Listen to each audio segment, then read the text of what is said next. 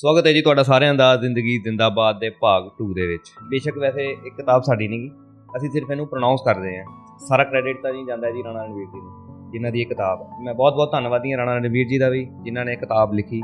ਮੇਰਾ ਖਿਆਲ ਹੈ ਜੀ, ਹਰ ਇੱਕ ਬੰਦੇ ਨੂੰ ਆਪਣੀ ਜ਼ਿੰਦਗੀ 'ਚ ਕਿਤਾਬਾਂ ਪੜ੍ਹਨੀਆਂ ਚਾਹੀਦੀਆਂ ਨੇ। ਤੁਸੀਂ ਜੇਕਰ ਕਿਤਾਬ ਪੜ੍ਹਨਾ ਸਿੱਖ ਜਾਓ ਤੇ ਜ਼ਿੰਦਗੀ 'ਚ ਠਹਿਰਾਅ ਵੀ ਆ ਜਾਂਦਾ ਹੈ। ਠਹਿਰਾਅ ਜ਼ਰੂਰੀ ਹੈ ਜੀ ਜ਼ਿੰਦਗੀ 'ਚ। ਸੋ, ਅੱਜ ਦਾ ਨਵੀਂ ਹੈ ਉਹ ਜੋ ਆਪਣਾ ਕਿਤਾਬ ਦਾ ਦੂਜਾ ਹਿੱਸਾ ਹੈ, ਆਪਾਂ ਸ਼ੁਰੂ ਕਰਨ ਜਾ ਰਹੇ ਹਾਂ ਜੀ। ਦਰਸ਼ਕੋ, ਦੇਖਦੇ ਰਹੋ ਤੇ ਇੱਕ ਛੋਟੀ ਜਿਹੀ ਗੁਜ਼ਾਰਿਸ਼ ਹੋਰ ਵੀ ਹੈ ਜੀ। ਕਿਰਪਾ ਸਾਡੇ ਚੈਨਲ ਨੂੰ ਲਾਈਕ ਕਮੈਂਟ ਤੇ ਸਬਸਕ੍ਰਾਈਬ ਜ਼ਰੂਰ ਕਰਿਆ ਕਰੋ, ਤਾਂ ਜੋ ਸਾਨੂੰ ਹੋਰ ਵੀ ਮੋਟੀਵੇਸ਼ਨ ਮਿਲ ਸਕੇ, ਤਾਂ ਜੋ ਅਸੀਂ ਹੋਰ ਵੀ ਤੁਹਾਡੇ ਲਈ ਨਵੀਆਂ ਚੀਜ਼ਾਂ ਲਿਆ ਸਕੀਏ। ਮਿਹਨਤ ਬਹੁਤ ਲੱਗਦੀ ਹੈ ਜੀ ਤੇ ਦਿਲ ਬਹੁਤ ਖੁਸ਼ ਹੁੰਦਾ ਹੈ ਜਦੋਂ ਕੋਈ ਲਾਈਕ ਕਰਦਾ ਹੈ ਕਮੈਂਟ ਕਰਦਾ ਸ਼ੇਅਰ ਕਰਦਾ ਹੈ। ਸੋ ਧੰਨਵਾਦ ਕਰਦੇ ਰਵਾਂਗੇ ਜੀ ਤੁਹਾਡਾ ਸਾਰਿਆਂ ਦਾ। ਚਲੋ, ਸ਼ੁਰੂ ਕਰਦੇ ਹਾਂ ਜੀ ਅੱਗੇ। ਜੇ ਮਾਪੇ ਸੋਚ ਲੈਂਦੇ ਕਿ ਆਪਾਂ ਕੀ ਲੈਣਾ ਬੱਚੇ ਦੀ ਸਾਂਭ ਸੰਭਾਲ ਕਰਕੇ, ਇਹਨੂੰ ਪਿਆਰ ਦੁਲਾਰ ਕਰਕੇ ਮਾਂ ਸੋਚ ਲਏ ਕਿ ਮੈਂ ਕੀ ਕਰਨਾ ਹੈ ਰਸੋਈ ਦਾ ਕੰਮ ਕਰਕੇ। ਪਿਓ ਸੋਚ ਲਵੇ ਕਿ ਮੈਂ ਕੀ ਲੈਣਾ ਹੈ ਪਰਿਵਾਰ ਪਾਲ ਕੇ, ਜੇ ਅਧਿਆਪਕ ਸੋਚ ਲੈਣ ਕਿ ਤਨਖਾਹ ਨਾਲ ਗੁਜ਼ਰੀ ਤਾਂ ਜਾਂਦੀ ਹੈ ਜ਼ਿੰਦਗੀ, ਮੈਂ ਕੀ ਲੈਣਾ ਹੈ ਪੜਾ ਕੇ। ਜੇ ਡਾਕਟਰ ਸੋਚ ਲਵੇ ਕਿ ਮੈਂ ਕੀ ਲੈਣਾ ਇਲਾਜ ਕਰਕੇ, ਜੇ ਸਾਰੇ ਲੀਡਰ ਸੋਚ ਲੈਣ ਕਿ ਅਸੀਂ ਕੀ ਲੈਣਾ ਦੇਸ਼ ਤੇ ਜਨਤਾ ਤੋਂ। ਜੇ ਡਰਾਈਵਰ ਸੋਚ ਲੈਣ ਅਸੀਂ ਕੀ ਲੈਣਾ ਬ੍ਰੇਕ ਮਾਰ ਕੇ, ਜੇ ਵਿਗਿਆਨੀ ਕਹਿਣ ਕਿ ਅਸੀਂ ਕਿਉਂ ਕਰੀਏ ਖੋਜ, ਕਿਉਂ ਤਾਂ ਫਿਰ ਦੁਨੀਆ ਤੇ ਰਹਿਣਾ ਹੀ ਗੁਨਾਹ ਹੋ ਜਾਣਾ ਹੈ। ਜੀਵਨ ਹੀ ਖਤਮ ਹੋ ਜਾਏਗਾ। ਜੋ ਸਾਡਾ ਕਿਸੇ ਲੋੜ ਮਸਲੇ ਤੇ ਪਰਿਵਾਰ ਨੂੰ ਲੈ ਕੇ ਇਹ ਕਹਿਣਾ ਹੈ ਕਿ ਆਪਾਂ ਕੀ ਲੈਣਾ ਹੈ, ਮੇਰੇ ਕਰਨ ਨਾਲ ਕੀ ਹੋ ਜਾਣਾ ਹੈ। ਗੁਜਰੀ ਤਾਂ ਜਾਂਦੀ ਹੈ ਕਬੂਤਰ ਬਿੱਲੀ ਨੂੰ ਵੇਖ ਕੇ ਅੱਖਾਂ ਮੀਚ ਲੈਂਦਾ ਹੈ। ਅਸੀਂ ਨਹੀਂ। ਬੀਨ ਦਾ ਅਸਰ ਮੱਝ ਤੇ ਨਹੀਂ ਹੁੰਦਾ। ਅਸੀਂ ਜਨੌਰ ਜਾਂ ਜਾਨਵਰ ਨਹੀਂ, ਮਨੁੱਖ ਹਾਂ। ਮਨੁੱਖ ਕੁਦਰਤ ਦੀ ਸਭ ਤੋਂ ਵੱਡੀ ਰਚਨਾ ਹੈ। ਅੱਖਾਂ ਮੀਚਣ ਕਬੂਤਰ ਬਚਦਾ ਨਹੀਂ। ਬਿੱਲੀ ਉਸ ਨੂੰ ਧੌਣ ਤੋਂ ਫੜ ਕੇ ਖਤਮ ਕਰ ਦਿੰਦੀ ਹੈ ਅਸੀਂ ਆਪਣੀ ਧੌਣ ਕਿਸੇ ਵੀ ਬਿੱਲੀ ਦੇ ਹੱਥ 'ਚ ਨਹੀਂ ਆਉਣ ਦੇਣੀ। ਜਾਂ ਹੈ ਇਰਾਦਾ, ਕਿਤੇ ਇਹ ਤਾਂ ਨਹੀਂ ਕਿ ਬਿੱਲੀ ਖਤਮ ਕਰਦੀ ਏ ਤੇ ਕਰ ਦਵੇ। ਆਪਾਂ ਕੀ ਲੈਣਾ ਹੈ? ਇਉਂ ਤਾਂ ਫਿਰ ਜਿਉਂ ਨਹੀਂ ਹੋਣਾ। ਇਉਂ ਤਾਂ ਹਾਲਾਤ ਤੇ ਲੋਕ ਸਾਡਾ ਮਜ਼ਾਕ ਉਡਾ ਉਡਾ ਕੇ ਮਜ਼ੇ ਲੈਣਗੇ। ਲੋਕ ਗੋਡੇ ਟੇਕ ਕੇ ਬੈਠਣ ਵਾਲੇ ਦੇ ਮੋਢਿਆਂ ਤੇ ਹੀ ਚੜਦੇ ਨੇ। ਗਿਰਗੇ ਨੂੰ ਹੀ ਠੇਡੇ ਵੱਜਦੇ ਨੇ। ਡਰਨ ਵਾਲੇ ਨੂੰ ਹੀ ਡਰਾਇਆ ਜਾਂਦਾ ਹੈ। ਜਿਸਨੇ ਇਹ ਸੋਚ ਲਿਆ ਕਿ ਮੈਂ ਕੀ ਲੈਣਾ ਹੈ, ਉਹਨੂੰ ਮਿਲਣਾ ਵੀ ਕੀ, ਮਿਲਣਾ ਵੀ ਫਿਰ ਕੀ ਹੈ? ਜਿਸ ਨੇ ਕਹਿ ਹੀ ਦਿੱਤਾ ਕਿ ਬਸ ਗੁਜ਼ਰੀ ਜਾਂਦੀ ਏ, ਉਹ ਕੀ ਹੰਡਾਵੇਗਾ ਜ਼ਿੰਦਗੀ ਨੂੰ? ਜ਼ਿੰਦਗੀ ਪ੍ਰੀਤ ਨਾ ਮੁਖੀ ਵਤੀਰਾ ਗਦਾਰੀ ਏ। ਖੁਦ ਨੂੰ ਨਿਰਾਸ਼ ਰੱਖਣਾ ਗਦਾਰੀ ਏ। ਬਿਨਾਂ ਉਤਸ਼ਾਹ ਦੇ ਜੀਵਨ ਜਿਉਣਾ ਵੀ ਗਦਾਰੀ ਏ। ਦਿਖਦਾ ਹੋਣ ਦੀ ਸਮਰੱਥਾ ਦੇ ਬਾਵਜੂਦ ਨਾ ਦੇਖਣਾ ਗਦਾਰੀ ਏ। ਸਾਹ ਚੱਲਦੇ ਹੋਣ ਅਤੇ ਜੀਵਨ ਦਾ ਲੁਤਫ ਨਾ ਲਿਆ ਜਾਵੇ, ਇਹ ਤਾਂ ਗਦਾਰੀ ਏ। ਪੜ੍ਹੇ ਲਿਖੇ ਹੋਣ ਦੇ ਬਾਵਜੂਦ ਨਾ ਪੜ੍ਹਨਾ ਗਦਾਰੀ ਏ। ਜ਼ੁਬਾਨ ਹੋਵੇ ਤੇ ਬੰਦਾ ਬੋਲੇ ਨਾ, ਇਹ ਵੀ ਗਰਦਾਰੀ ਏ।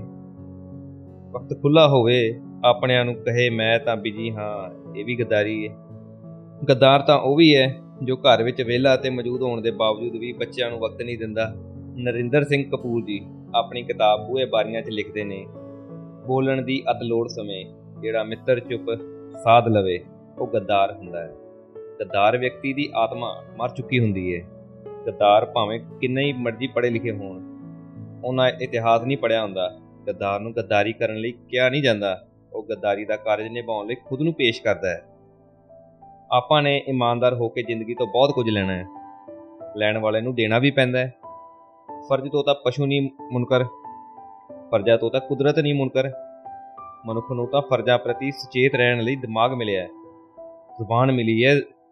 ਜ਼ੁਬਾਨ ਨਹੀਂ ਤਾਂ ਇਸ਼ਾਰੇ ਨੇ। ਵਿਦਰੋਹ ਹੈ ਸਾਡੇ ਕੋਲ, ਨਾਰੇ ਨੇ ਸਾਡੇ ਕੋਲ, ਜਸ਼ਨ ਨੇ ਸਾਡੇ ਕੋਲ, ਹੁਲਾਰੇ ਨੇ ਸਾਡੇ ਕੋਲ। ਸਾਡੇ ਕੋਲ ਗੀਤ ਹੈ, ਸੰਗੀਤ ਹੈ ਤੇ ਪ੍ਰੀਤ ਹੈ। ਬਹੁਤ ਕੁਝ ਹੈ ਸਾਡੇ ਆਲੇ ਦੁਆਲੇ 'ਚ ਜੋ ਸਾਡਾ ਧਿਆਨ ਮੰਗਦਾ ਹੈ। ਸਾਡੇ ਆਸ-ਪਾਸੇ ਕੀ ਹੋ ਰਿਹਾ ਹੈ? ਕਿਉਂ ਹੋ ਰਿਹਾ ਹੈ? ਇਹਦੇ ਬਾਰੇ ਸਾਡੀ ਜਿਗਿਆਸਾ ਵੀ ਹੋਣੀ ਚਾਹੀਦੀ ਹੈ। ਸਾਡੀ ਦਿਲਚਸਪੀ ਵੀ, ਫਿਕਰ ਵੀ ਤੇ ਗਿਆਨ ਵੀ। ਇਹ ਕਹਿ ਕੇ ਖੇੜਾ ਛਡਾ ਲੈਣਾ ਕਿ ਇਹ ਤਾਂ ਹੁੰਦਾ ਹੀ ਰਹਿੰਦਾ ਹੈ, ਇਹ ਤਾਂ ਇਸੇ ਤਰ੍ਹਾਂ ਹੋਣਾ ਹੈ। ਕਿਸੇ ਤਰ੍ਹਾਂ ਨਾਲ ਵੀ ਧਰਮ ਕਰਨ ਦੇ ਨਾਲ ਮੇਲ ਨਹੀਂ ਖਾਂਦਾ। ਇਹ ਵਤੀਰਾ ਚਲਾਕੀ ਤੇ ਮੂਰਖਤਾ ਭਰਪੂਰ ਤਾਂ ਹੈ, ਪਰ ਅਕਲਮੰਦੀ ਵਾਲਾ ਨਹੀਂ ਹੈ। ਇਹ ਗੱਲਾਂ, ਇਹ ਤਰਕ ਆਵਾਜ਼ ਮੰਗਦੀ ਏ। ਚੁੱਪ ਨਹੀਂ। ਚੁੱਪੀ ਭਲੀ ਏ ਕਹਿ ਕੇ ਮਸਲਿਆਂ ਦਾ ਹੱਲ ਨਹੀਂ ਹੋਣਾ। ਚੁੱਪ ਕਿੱਥੇ ਭਲੀ ਏ ਕਿੱਥੇ ਖਤਰਨਾਕ। ਇਹਦੇ ਬਾਰੇ ਪਤਾ ਹੋਣਾ ਜਾਂ ਇਹਦੇ ਬਾਰੇ ਸੁਚੇਤ ਹੋਣਾ ਵੀ ਜਿਉਣ ਜੋਗਾ ਕਰਦਾ ਹੈ। ਜਿਉਣ ਜੋਗੇ ਹੀ ਬਹੁਤ ਕੁਝ ਕਰਨ ਜੋਗੇ ਹੁੰਦੇ ਨੇ। ਚੁੱਪ ਸਿਰਫ ਨਿੱਜੀ ਗਰਜ ਲਈ ਨਹੀਂ ਤੋੜੀ ਦੀ ਚੁੱਪ ਸਿਰਫ ਗਾਲ ਜਾਂ ਅਸ਼ੀਰਵਾਦ ਦੇਣ ਵੇਲੇ ਹੀ ਨਹੀਂ ਟੁੱਟਣੀ ਚਾਹੀਦੀ। ਬੋਲਿਆ ਸਿਰਫ ਖੁਦ ਦੇ ਲਾਭ ਲਈ ਨਹੀਂ ਜਾਂਦਾ। ਸ਼ਾਬਾਸ਼ੇ ਹਰਖ, ਮਤ ਅਤੇ ਮਾਣ ਦੇ ਬੋਲ ਸਿਰਫ ਆਪਣੇ ਘਰਦਿਆਂ ਤੇ ਪਹਿਚਾਣ ਵਾਲਿਆਂ ਹੀ ਨਹੀਂ ਹੀ ਨਹੀਂ ਹੋਣੇ ਚਾਹੀਦੇ। ਜੇ ਸਾਰੇ ਹੀ ਚੁੱਪ ਭਲੀਏ ਦਾ ਫਰਮਾਨ ਅਪਣਾ ਲੈਂਦੇ ਜਾਂ ਅਪਣਾ ਲੈਣ ਤਾਂ ਸਾਡੇ ਕੋਲ ਸ਼ਾਇਰ, ਕਹਾਣੀਕਾਰ, ਗਵਈਏ, ਭੰਡ, ਨਾਟਕਕਾਰ ਤੇ ਸਿਨੇਮਾ ਵਾਲੇ ਨਾ ਹੁੰਦੇ। ਅਫਸੋਸ, ਜ਼ਿਆਦਾ ਲੋਕ ਚੋਪੀ ਭਲੀਏ ਬਾਰੇ ਸੋਚਦੇ ਸੋਚਦੇ ਇਹਦੇ ਉੱਤੇ ਅਮਲ ਕਰ ਬੈਠੇ ਨੇ ਤੇ ਅੱਜ ਤਾਂ ਹੀ ਸਰਕਾਰ ਦਾ ਧੱਕਾ ਵੱਧ ਗਿਆ ਹੈ। ਬਦਮਾਸ਼ਾਂ ਦੀ ਚੜ੍ਹਤ ਹੋ ਗਈ ਹੈ ਹੇਰਾ ਫੇਰੀ ਨੇ ਸਿਰ ਚੁੱਕ ਲਿਆ ਹੈ, ਤਕੜਿਆਂ ਨੇ ਸ਼ੇਰਾਂ ਨੂੰ ਵੀ ਬੱਕਰੀ ਵਾਂਗ ਝਟਕਾ ਲਿਆ ਹੈ। ਗੀਤਾਂ ਨੂੰ ਗਾਲਾਂ ਬਣਾ ਦਿੱਤੀਆਂ ਨੇ। ਜੇ ਅਸੀਂ ਤੁਸੀਂ ਚੁੱਪ ਤਾਂ ਹੀ ਗਿਣਤੀ ਦੇ ਲੋਕਾਂ ਨੇ ਪੰਜਾਬ ਦੀ ਪਹਿਚਾਣ ਸ਼ਰਾਬ ਲਲਕਾਰੇ ਫੁਕਰਾਪਣ ਅਫੀਮ ਨਸ਼ੇ ਹਥਿਆਰ ਬਦਮਾਸ਼ੀ ਨਾਲ ਜੋੜ ਦਿੱਤੀ ਹੈ। ਜੇ ਅਸੀਂ ਨਾ ਬੋਲੇ ਤਾਂ ਸਾਡੇ ਦੇਸ਼ ਅਤੇ ਬੋਲੀ ਦੀ ਪਹਿਚਾਣ ਦੇ ਅਰਥ ਉਜੜਪੁਣਾ ਹੋ ਜਾਵੇਗਾ। ਚੁੱਪ ਨੂੰ ਤੋੜਨਾ ਹੀ ਪੈਣਾ ਹੈ। ਚੁੱਪ ਨੂੰ ਤੋੜ ਕੇ ਬੋਲਣ ਤੋਂ ਭਾਵ, ਭਾਸ਼ਣ ਦੇਣ ਤੋਂ ਨਹੀਂ ਹੈ। ਬੋਲਣ ਤੋਂ ਭਾਵ ਬਕਬਕ ਕਰਨ ਤੋਂ ਵੀ ਨਹੀਂ ਹੈ। ਬੋਲਣ ਤੋਂ ਭਾਵ ਜਣੇ ਖਣੇ ਨਾਲ ਲੜਨ ਤੋਂ ਵੀ ਨਹੀਂ ਹੈ। ਚੁੱਪ ਨੂੰ ਤੋੜਨਾ ਮਾਪਿਓ ਜਾਂ ਧੀ ਪੁੱਤ ਨਾਲ ਬਦਤਮੀਜ਼ੀ ਹੋਣਾ ਵੀ ਨਹੀਂ ਹੈ। ਚੁੱਪ ਤੋੜਨਾ, ਗਾਲਾਂ ਕੱਢਣਾ ਜਾਂ ਬਦਤਮੀਜ਼ੀ ਵੀ ਨਹੀਂ ਹੈ। ਮਾਂ ਭੈਣ ਧੀ ਦੀ ਗਾਲ ਕੱਢਣ ਵਾਲੇ ਨੂੰ ਪੁੱਛਣਾ ਕਿ ਜੇ ਗਾਲ ਕੱਢਣਾ ਬੁਰਾ ਨਹੀਂ ਹੈ, ਤਾਂ ਕੀ ਆਪਣੀ ਮਾਂ ਭੈਣ ਧੀ ਲਈ ਗਾਲ ਸੁਣਨ ਲਈ ਰਾਜੀ ਹੈ? ਜੇ ਉਹ ਕਹੇ, ਹਾਂ ਤਾਂ ਐਸੇ ਬੰਦੇ ਨੂੰ ਮਾਂ ਦੇ ਪੈਰੀ ਹੱਥ ਲਾਉਣ ਦਾ, ਭੈਣ ਤੋਂ ਰੱਖੜੀ ਬਣਾਉਣ ਦਾ ਤੇ ਧੀ ਦੇ ਸਿਰ ਤੇ ਹੱਥ ਰੱਖਣ ਦਾ ਕੋਈ ਹੱਕ ਨਹੀਂ। ਜੇ ਉਹ ਕਹੇ, ਗਾਲ ਕੱਢ ਤਾਂ ਸਕਦਾ, ਪਰ ਸੁਣ ਨਹੀਂ ਸਕਦਾ, ਤਾਂ ਐਸੇ ਬੰਦੇ ਨੂੰ ਗਾਲ ਕੱਢਣ ਦਾ ਕੋਈ ਹੱਕ ਨਹੀਂ ਹੈ। ਕਿਉਂਕਿ ਕੁਝ ਦੇਣ ਵਾਲੇ ਨੂੰ ਕੁਝ ਲੈਣਾ ਤਾਂ ਪੈਂਦਾ ਹੀ ਹੈ। ਸਹੀ ਹੈ ਨਾ? ਜ਼ਰੂਰੀ ਹੈ। ਗੱਲ ਤਾਂ ਚੁੱਪ ਨੂੰ ਤੋੜ ਕੇ ਬੋਲਣ ਦੀ ਸ਼ੁਰੂ ਕੀਤੀ ਸੀ। ਬੋਲਣ ਤੋਂ ਭਾਵ ਹੈ ਦੁੱਖ ਸੁੱਖ ਦਾ ਸੰਵਾਦ ਰਚਾਉਣਾ। ਬੋਲਣ ਤੋਂ ਭਾਵ ਹੈ ਗੀਤਾਂ ਨੂੰ ਮਹਿਕਣ ਲਾਉਣਾ। ਬੋਲਣ ਤੋਂ ਮਤਲਬ ਹੈ ਔਲਾਦ ਨਾਲ ਦੋਸਤੀ ਦਾ ਰੁਤਬਾ ਕਾਇਮ ਕਰਨਾ। ਚੁੱਪ ਨੂੰ ਤੋੜਨ ਦਾ ਮਤਲਬ ਹੈ ਮਾਂ, ਪਤਨੀ, ਭੈਣ, ਸਹੇਲੀ ਤੇ ਧੀ ਨਾਲ ਵਿਚਾਰ ਵਟਾਂਦਰਾ ਕਰਨਾ। ਬੋਲਣ ਤੋਂ ਭਾਵ ਹੈ ਆਪਣੀ ਕੁੜੀ ਜਾਂ ਔਰਤ ਹੋਣ ਉੱਤੇ ਮਾਣ ਕਰਕੇ ਧੱਕਾ ਨਾ ਸਹਿਣਾ। ਚੁੱਪ ਤੋੜਨ ਦਾ ਮਤਲਬ ਹੈ ਹੱਕ ਸੱਚ ਦੀ ਗੱਲ ਕਰਨਾ। ਬੋਲਣ ਦਾ ਮਤਲਬ ਹੈ ਬੇਸ਼ਰਮੀ ਤੇ ਬਦਤਮੀਜ਼ੀ ਨੂੰ ਸਿਆਣਪ ਅਤੇ ਲਿਆਕਤ ਸਿਖਾਉਣਾ। ਚੁੱਪ ਵਿੱਚੋਂ ਬਾਹਰ ਨਿਕਲਣ ਦਾ ਅਰਥ ਹੈ ਪਿਓ ਨੂੰ ਪਿਆਰ ਦੇ ਬੋਲ ਕਹਿਣਾ ਤੇ ਮਾਂ ਨਾਲੋਂ ਟੁੱਟ ਕੇ ਨਾ ਬਹਿਣਾ। ਬੋਲਣ ਦਾ ਮਤਲਬ ਹੈ ਦਿਲ ਦੀ ਕਹਿਣਾ। ਤੇ ਬੋਲਣ ਦਾ ਅਰਥ ਹੈ ਬੁਰੇ ਦਾ ਵਿਰੋਧ ਕਰਨਾ, ਚੰਗੇ ਨੂੰ ਸ਼ਾਬਾਸ਼ ਦੇਣਾ। ਬੋਲਣ ਦਾ ਮਤਲਬ ਹੈ ਕਿਤਾਬ ਕੋਲੋਂ ਵਿਚਾਰ ਲੈਣਾ। ਚੁੱਪ ਤੋੜਨ ਦਾ ਮਤਲਬ ਹੈ ਕਿਤਾਬ ਵਿੱਚੋਂ ਸਿੱਖੇ ਹੋਣ ਨੂੰ ਅਮਲੀ ਰੂਪ ਦੇਣਾ। ਬੋਲਣ ਦਾ ਮਤਲਬ ਹੈ ਘਰਾਂ ਨੂੰ ਚੁੱਪ ਵਿੱਚੋਂ ਕੱਢਣਾ। ਘਰਾਂ ਵਿੱਚ ਗੱਲਬਾਤ ਦਾ ਮਾਹੌਲ ਬਣਾਈ ਰੱਖਣ ਵਾਲੇ ਲੋਕ ਸਮਾਜ ਵਿੱਚ ਸੋਹਣਾ ਸੰਵਾਦ ਰਚਾਉਂਦੇ ਨੇ। ਪਰਿਵਾਰ ਨਾਲ ਬੁਰੇ ਭਲੇ ਦੀ ਚਰਚਾ ਕਰਦੇ ਰਹਿਣ ਵਾਲੇ ਘਰ ਤੋਂ ਬਾਹਰ ਵੀ ਭਲੇ ਦੇ ਨਾਲ ਖੜਦੇ ਅਤੇ ਬੁਰੇ ਦੇ ਸਾਹਮਣੇ ਡਟਦੇ ਨੇ। ਧੀ ਪੁੱਤ ਦਾ ਮਿੱਤਰ ਕਿਸੇ ਦਾ ਵੀ ਦੁਸ਼ਮਣ ਨਹੀਂ ਹੁੰਦਾ, ਜਿਹੜਾ ਘਰ ਵਿੱਚ ਫੁੱਲ ਸਿਉਂ ਕੇ ਰੱਖਦਾ ਹੈ, ਘਰਾਂ ਤੋਂ ਬਾਹਰ ਉਹਦੀ ਕੋਈ ਗੱਲ ਅਸਰ ਨਹੀਂ ਕਰਦੀ। ਅਫਸੋਸ, ਘਰਾਂ ਵਿੱਚ ਵੀ ਲੋੜ ਜੋਗਾ ਨਹੀਂ ਬੋਲਦੇ ਅਸੀਂ ਲੋਕ, ਪਰ ਉਮੀਦ ਨਹੀਂ ਮੁੱਕੀ। ਚੁੱਪ ਰਹਿਣ ਦੀ ਸਹੁੰ ਪਾ ਕੇ ਜਾਗਦਿਆਂ ਹੀ ਸੁੱਤੇ ਮੇਰੇ ਲੋਕ ਉੱਠਣਗੇ, ਜਾਗਣਗੇ। ਦੀਵਾ ਜਗੂਗਾ, ਲਾਟ ਮਗੂਗੀ। ਸਾਡੇ ਪੰਜਾਬ ਦਾ ਮਾਣਮੱਤਾ ਸ਼ਾਇਰ ਹੈ, ਸੁਰਜੀਤ ਪਾਤਰ। ਉਹ ਲਿਖਦੇ ਨੇ ਆਪਣੀ ਕਿਤਾਬ 'ਚ, ਜੋ ਕਿ ਹੈ ਬਿਰਖ ਅਰਦ ਕਰੇ ਵਿੱਚ। ਮੇਰੇ ਮਨ ਵਿੱਚ ਖੌਫ ਬਹੁਤ ਹੈ ਥੋੜੀ ਥੋੜੀ ਆਸ ਵੀ ਹੈ। ਕਾਲੀ ਰਾਤ ਹੈ, ਪਰ ਇੱਕ ਨਿੰਮੇ ਦੀਵੇ ਦੀ ਪ੍ਰਭਾਤ ਵੀ ਹੈ। ਹੋ ਸਕਦਾ ਹੈ ਚੁੱਪ ਦੀ ਹਾਮੀ ਭਰਨ ਵਾਲੇ ਜਾਂ ਚੁੱਪ ਰਹਿਣ ਦੇ ਆਦੀ ਮੇਰੀਆਂ ਗੱਲਾਂ ਨੂੰ ਫੋਕਾ ਭਾਸ਼ਣ ਸਮਝ ਕੇ ਪੜਨਾ ਬੰਦ ਕਰ ਦੇਣ ਜਾਂ ਹੀ ਹੀ ਕਰਕੇ ਸਾਰ ਹੀ ਦੇਣ ਜਾਂ ਮੈਨੂੰ ਵੱਡਾ ਆਇਆ ਸਮਾਜ ਸੁਧਾਰਕ ਦਾ ਤਮਗਾ ਦੇਣ ਜਾਂ ਮੈਨੂੰ ਮਿਲਣ ਤੇ ਕਹਿਣ, ਰਾਣੇ, ਟੈਨਸ਼ਨ ਨਾ ਲੈ। ਇਹੋ ਜਿਹੀਆਂ ਗੱਲਾਂ ਦੀ ਰੱਬ ਸਭ ਦੇਖਦਾ ਹੈ, ਕਿਉਂਕਿ ਅਕਸਰ ਅਸੀਂ ਸੰਵਾਦ ਸੁਣਦੇ ਹਾਂ ਕਿ ਰੱਬ ਸਭ ਦੇਖਦਾ ਹੈ। ਕੀ ਦੇਖਦਾ ਹੈ ਰੱਬ? ਜੀ ਰੱਬ, ਕੀ ਰੱਬ ਇਹ ਦੇਖਦਾ ਹੈ ਕਿ ਅਸੀਂ ਫਸਲਾਂ ਉੱਤੇ ਜ਼ਹਿਰ ਛਿੜਕ ਰਹੇ ਹਾਂ? ਕਿ ਅਸੀਂ ਉਹਨਾਂ ਨੂੰ ਵੋਟਾਂ ਪਾ ਰਹੇ ਹਾਂ ਜੋ ਲੋਕਾਂ ਦੇ ਹਿੱਤਾਂ ਦੇ ਦੁਸ਼ਮਣ ਨੇ? ਕਿ ਅਸੀਂ ਮਿਲਾਵਟ ਵਾਲਾ ਖਾਣਾ ਖਾ ਰਹੇ ਹਾਂ? ਕਿ ਅਸੀਂ ਧਰਮ ਅਸਥਾਨਾਂ ਨੂੰ ਵਪਾਰ ਕੇਂਦਰ ਬਣਾ ਰਹੇ ਹਾਂ? ਕਿ ਅਸੀਂ ਰੱਬ ਦੇ ਨਾਂ ਉੱਤੇ ਚੰਦਾ ਇਕੱਠਾ ਕਰ ਰਹੇ ਹਾਂ? ਕਿ ਅਸੀਂ ਬੇਕਾਰ, ਘਟੀਆ, ਗੰਦਾ ਗਾਣਾ ਵੱਜਦਾ ਬਰਦਾਸ਼ਤ ਕਰਦੇ ਹਾਂ ਕਿ ਅਸੀਂ ਧੀ, ਭੈਣ ਤੇ ਮਾਂ ਦੀ ਗਾਲ ਕੱਢਦੇ ਨੂੰ ਸਮਝਾਉਂਦੇ ਨਹੀਂ ਕਿ ਨਾ ਵੀ ਗਾਲ ਨਾ ਕੱਢ, ਕਿਉਂਕਿ ਅਸੀਂ ਆਪ ਗਾਲਾਂ ਕੱਢਦੇ ਹਾਂ, ਪਰ ਜੇ ਕੋਈ ਸਾਨੂੰ ਕੱਢੇ ਤਾਂ ਲੜਦੇ ਹਾਂ। ਤੁਹਾਨੂੰ ਗਾਲ ਵਾਲੀ ਗੱਲ ਕੋਈ ਵੱਡਾ ਮੁੱਦਾ ਨਹੀਂ ਲੱਗਦੀ। ਸੋ ਇਹ ਬਹੁਤ ਵੱਡਾ ਮੁੱਦਾ ਹੈ ਜੀ। ਕੀ ਦੇਖ ਰਿਹਾ ਰੱਬ ਕਿ ਮੇਰੇ ਬੰਦੇ ਹਰ ਗੱਲ ਮੇਰੇ ਤੇ ਹੀ ਸੁੱਟਦੇ ਨੇ? ਕੀ ਦੇਖ ਰਹੇ ਨੇ ਰੱਬ ਜੀ ਇੱਕ ਧੀ ਨੂੰ ਕੁੱਖ ਵਿੱਚ ਕਤਲ ਕੀਤਾ ਜਾ ਰਿਹਾ ਹੈ? ਕੀ ਦੇਖ ਰਿਹਾ ਰੱਬ ਕਿ ਅਸੀਂ ਪਾਣੀ, ਹਵਾ, ਧਰਤੀ ਅਤੇ ਦਰਖਤ ਦੇ ਦੁਸ਼ਮਣ ਬਣਦੇ ਜਾ ਰਹੇ ਹਾਂ। ਤਨਵੀਰ ਦੀ ਅਨੁਵਾਦ ਕੀਤੀ ਲੈਂਗਸਟਨ ਹਿਊ ਦੀ ਕਵਿਤਾ ਪੜ੍ਹੀ ਸੀ ਈਸ਼ਵਰ। ਉਹ ਤੁਹਾਡੇ ਨਾਲ ਸਾਂਝੀ ਕਰਦਾ ਇੱਕ ਗੱਲ ਦੱਸਿਓ, ਤੁਸੀਂ ਕਵਿਤਾ, ਕਹਾਣੀ, ਨਾਵਲ, ਨਾਟਕ ਜਾਂ ਲੇਖ ਪੜ੍ਹਦੇ ਹੋ? ਜੇ ਨਹੀਂ ਪੜ੍ਹਦੇ, ਤਾਂ ਇਹ ਕੋਈ ਵਧੀਆ ਗੱਲ ਨਹੀਂ, ਬਲਕਿ ਖੁਦ ਨਾਲ ਧੋਖਾ ਕਰਨ ਵਾਲੀ ਗੱਲ ਹੈ ਤੁਹਾਨੂੰ ਪਤਾ ਹੈ, ਸ਼ਹੀਦ ਭਗਤ ਸਿੰਘ ਅਤੇ ਉਸ ਦੇ ਸਾਥੀਆਂ ਕਿਤਾਬ ਨੂੰ ਹੀ ਅਸਲੀ ਮਿੱਤਰ ਮੰਨਦੇ ਸਨ। ਫਾਂਸੀ ਚੜਨ ਤੋਂ ਕੁਝ ਦੇਰ ਪਹਿਲਾਂ ਭਗਤ ਸਿੰਘ ਜੀ ਲੈਨਿਨ ਦੀ ਕਿਤਾਬ ਪੜ੍ਹ ਰਹੇ ਸਨ। ਭਗਤ ਸਿੰਘ ਹੁਣੀ ਲਿਖਦੇ ਵੀ ਬਹੁਤ ਕਮਾਲ ਦਾ ਸੀ। ਤੁਸੀਂ ਪੜ੍ਹੀ ਹੈ ਉਹਨਾਂ ਦੀ ਕੋਈ ਲਿਖਤ? ਜਗਮੋਹਨ ਸਿੰਘ ਦੀ ਸੰਪਾਦਿਤ ਕੀਤੀ ਕਿਤਾਬ, ਪੜ੍ਹਨਾ ਸ਼ਹੀਦ ਭਗਤ ਸਿੰਘ ਉਹਨਾਂ ਦੇ ਸਾਥੀਆਂ ਦੀ ਲਿਖਤਾਂ। ਅੱਛਾ, ਕਵਿਤਾ ਪੜ੍ਹੋ, ਲੈਂਗਸਟਨ ਹਿਊ ਦੀ। ਮੈਂ ਈਸ਼ਵਰ ਹਾਂ। ਮੇਰੀ ਕਿਸੇ ਨਾਲ ਮਿੱਤਰਤਾ ਨਹੀਂ। ਇੰਨੀ ਵੱਡੀ ਦੁਨੀਆ 'ਚ ਧੋਂਦਾ ਆਪਣੀ ਪਵਿੱਤਰਤਾ। ਸੋਹਣੀ ਧਰਤੀ ਤੇ ਨੌਜਵਾਨ ਪ੍ਰੇਮੀ ਚਹਿਲ ਕਦਮੀ ਕਰਦੇ ਨੇ। ਮੈਂ ਧਰਤੀ ਤੇ ਕਿਵੇਂ ਪਹੁੰਚ ਸਕਦਾ? ਮੈਂ ਤਾਂ ਈਸ਼ਵਰ ਹਾਂ। ਉਠੋ, ਜੀਵਨ ਪ੍ਰੇਮ ਹੈ। ਪ੍ਰੇਮ ਹੀ ਜੀਵਨ ਹੈ। ਈਸ਼ਵਰ ਅਤੇ ਤਨਹਾ ਹੋਣ ਨਾਲੋਂ ਤਾਂ ਚੰਗਾ ਹੈ ਇਨਸਾਨ ਹੋਣਾ। ਹੁਣ ਮੈਗਜ਼ੀਨ ਵਿੱਚੋਂ ਧੰਨਵਾਦ ਨਾਲ, ਹਾਂ, ਚੰਗਾ ਇਨਸਾਨ ਹੋਣਾ। ਰੱਬ ਦੀ ਕੋਈ ਸ਼ਕਲ ਨਹੀਂ। ਰੱਬ ਦਾ ਕੋਈ ਆਕਾਰ ਨਹੀਂ। ਰੱਬ ਸ਼ਕਲ ਆਕਾਰ ਤੋਂ ਮੁਕਤ ਹੈ, ਪਰ ਉਸਨੇ ਸਾਨੂੰ ਸਭ ਦਿੱਤਾ ਹੈ। ਸਾਡਾ ਆਕਾਰ ਹੈ। ਸਾਡੇ ਮਾਂ ਦੇ ਗਰਭ ਵਿੱਚੋਂ ਮਿਲੀ ਤੇ ਕੁਦਰਤ ਦੀਆਂ ਦਿੱਤੀਆਂ ਕੁਝ ਸ਼ਕਤੀਆਂ ਨੇ। ਵੇਖਣ ਦੀ, ਸੁੰਘਣ ਦੀ, ਸਪਰਸ਼ ਦੀ, ਸਵਾਦ ਦੀ, ਤੁਰਨ ਦੀ, ਬੈਠਣ ਦੀ, ਖੜਨ ਦੀ, ਪੜਨ ਦੀ, ਬੋਲਣ ਦੀ ਤੇ ਸੁਣਨ ਦੀ। ਇਹਨਾਂ ਕੁਝ ਤਾਂ ਹੈ ਸਾਡੇ ਕੋਲ। ਤੇ ਫਿਰ ਕਿਉਂ ਸਿੱਟੀਏ ਰੱਬ ਤੇ ਗੱਲ? ਵੀ ਰੱਬ ਸਭ ਕੁਝ ਦੇਖਦਾ ਹੈ। ਕਿ ਰੱਬ ਨੇ ਸਾਨੂੰ ਦੇਖਣ ਲਈ ਅੱਖਾਂ ਨਹੀਂ ਦਿੱਤੀਆਂ। ਜਿਨ੍ਹਾਂ ਨੂੰ ਅੱਖਾਂ ਨਹੀਂ ਦਿੱਤੀਆਂ, ਉਹ ਆਪਣੇ ਅੰਦਰ ਦੀ ਨਜ਼ਰ ਨਾਲ ਸੁਜਾਖਿਆਂ ਨਾਲੋਂ ਵੱਧ ਦੇਖਦੇ ਨੇ। ਉਹ ਨਹੀਂ ਕਹਿੰਦੇ ਕਿ ਰੱਬ ਸਭ ਦੇਖਦਾ ਹੈ।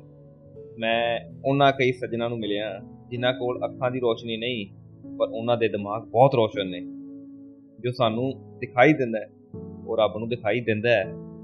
ਰੱਬ ਕੋਲ ਜੇ ਸਰੀਰ ਹੋਵੇ, ਜ਼ੁਬਾਨ ਹੋਵੇ, ਉਮਰ ਹੋਵੇ, ਤਾਂ ਉਹ ਜ਼ਰੂਰ ਦੇਖੇ ਤੇ ਬੋਲੇ। ਉਹ ਸਾਡੇ ਤੁਹਾਡੇ ਸਾਰਿਆਂ ਵਿੱਚ ਹੈ। ਉਹ ਵੇਖਣਾ, ਸੁਣਨਾ, ਬੋਲਣਾ ਚਾਹੁੰਦਾ ਹੈ। ਉਹਦੀ ਚਾਹਤ ਨੂੰ ਖੰਭ ਦਿਓ। ਰੱਬ ਨੂੰ ਆਪਣੀ ਕਮਜ਼ੋਰੀ ਅਤੇ ਲਾਲਚ ਦੇ ਜੱਬ ਵਿੱਚ ਦਬਾ ਕੇ ਤੇ ਲੁਕੋ ਕੇ ਨਾ ਰੱਖੋ। ਰੱਬ ਨੂੰ ਜਗਾਈ ਰੱਖੋ। ਮਨੁੱਖ ਦਾ ਜਾਗਣਾ ਹੀ ਰੱਬ ਦਾ ਜਾਗਣਾ ਹੈ। ਮਨੁੱਖ ਦਾ ਬੋਲਣਾ, ਸੁਣਨਾ, ਪੜ੍ਹਨਾ ਕਰਨਾ ਹੀ ਹੈ ਰੱਬ ਦਾ ਹੈ।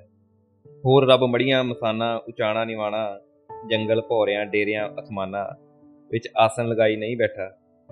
ਰੱਬ ਟੂਣਿਆਂ 'ਚ ਨਹੀਂ ਹੈ ਰੱਬ ਪੁੱਠੇ ਲਟਕਣ ਵਿੱਚ ਵੀ ਨਹੀਂ ਹੈ ਰੱਬ ਕੱਟੜਤਾ 'ਚ ਵੀ ਨਹੀਂ ਹੈ ਰੱਬ ਊਚ ਨੀਚ ਜਾਤ ਪਾਤ ਸੱਚ ਝੂਠ ਵਿੱਚ ਤਾਂ ਬਿਲਕੁਲ ਹੀ ਨਹੀਂ ਹੈ ਜੇ ਰੱਬ ਗੈਬੀ ਸ਼ਕਤੀ, ਸਰਬ ਕਲਾ ਸਮਰੱਥ ਹੈ, ਤਾਂ ਉਹ ਮਨੁੱਖ ਤੇ ਕੁਦਰਤ ਦਾ ਮਿੱਤਰ ਹੋਣ ਵਿੱਚ ਹੈ।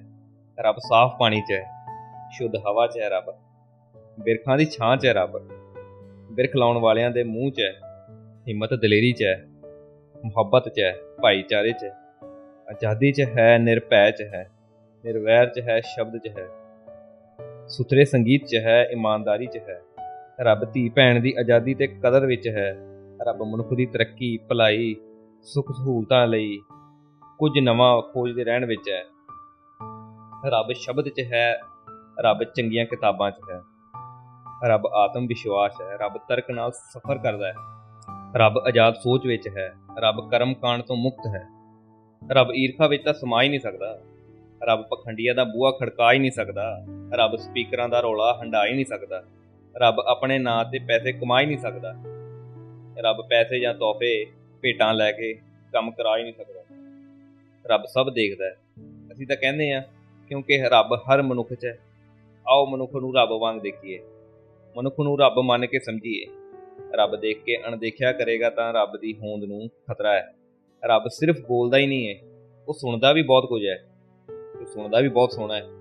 ਰੱਬ ਫੈਸਲਾ ਕਰਦਾ ਹੈ ਪੱਖਪਾਤ ਨਹੀਂ। ਰੱਬ ਹੱਥ ਉੱਤੇ ਹੱਥ ਧਰ ਕੇ ਵਿਹਲਾ ਬੈਠੇਗਾ ਤਾਂ ਦੁਨੀਆ ਦਾ ਕੀ ਬਣੇਗਾ? ਇਹ ਸਭ ਨੂੰ ਦੇਖਣਾ ਅਸੀਂ ਹੈ। ਇਹ ਸਭ ਕਰਨਾ ਅਸੀਂ ਹੈ। ਕਿਉਂਕਿ ਰੱਬ ਸਾਡੇ 'ਚ ਹੈ। ਅਸੀਂ ਬਹਾਨਾ ਨਹੀਂ ਲਾ ਸਕਦੇ। ਬਹਾਨਾ ਲਾ ਕੇ ਪਾਸੇ ਤਾਂ ਹੋ ਸਕਦੇ ਆ ਪਰ ਸੁਰਖਰੂ ਨਹੀਂ ਹੋ ਸਕਦੇ। ਕਿਸੇ ਦੀ ਕਿਸਮਤ ਦਾ ਨਿਕੰਮਾਪਣ ਹਰ ਮਨੁੱਖ ਨੂੰ ਸਤਾਉਂਦਾ ਤਾਂ ਹੈ, ਲਾਂਤਾ ਤਾਂ ਪਾਉਂਦਾ ਹੈ, ਜਿਹੜਾ ਨਿਕੰਮੇਪਣ ਤੋਂ ਸੁਧਾਰ ਨਹੀਂ ਲੈਂਦਾ।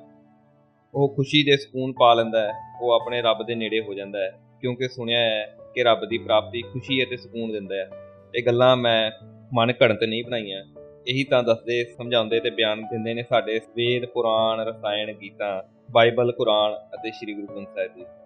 ਅਸੀਂ ਸਮਝਦੇ ਹੀ ਨਹੀਂ ਬਸ। ਜਿਸ ਦਿਨ ਸਮਝ ਗਏ, ਉਸ ਦਿਨ ਅਸੀਂ ਧਰਤੀ ਦੇ ਸਾਊ ਪੁੱਤ ਬਣ ਜਾਵਾਂਗੇ। ਪੰਜਾਬ ਦੀ ਇੱਕ ਬਹੁਤ ਹੀ ਜ਼ਹੀਨ ਸੁਖਮ, ਬੁੱਧੀਮਾਨ ਲੇਖਕ ਨੇ ਕਵੀ ਜਸਵੰਤ ਸਿੰਘ ਜ਼ਫਰ ਲਿਖਦਾ ਹੈ। ਅਸੀਂ ਤਾਂ ਜੀਵੰਤ ਸੰਸਾਰ ਦੇ ਜਾਂ ਛੋਟੇ ਵੱਡੇ ਪਸਾਰ ਦੇ ਕੇਂਦਰ ਹੋਣ ਦਾ ਭਰਮ ਕਰਦੇ ਹਾਂ। ਕੇਂਦਰ ਬਣਨ ਲਈ ਕਰਮ ਕਰਦੇ ਹਾਂ, ਕੇਂਦਰ ਹੀ ਰਹਿਣਾ ਲੋਚਦੇ ਹਾਂ। ਇਸੇ ਤਰ੍ਹਾਂ ਦਾ ਸੋਚਦੇ ਹਾਂ ਕਿ ਬਸ ਹੰਕਾਰ ਲੋਭ ਤੇ ਕ੍ਰੋਧ ਦੀ ਕਾਕਟੇਲ ਪੀਂਦੇ ਹਾਂ।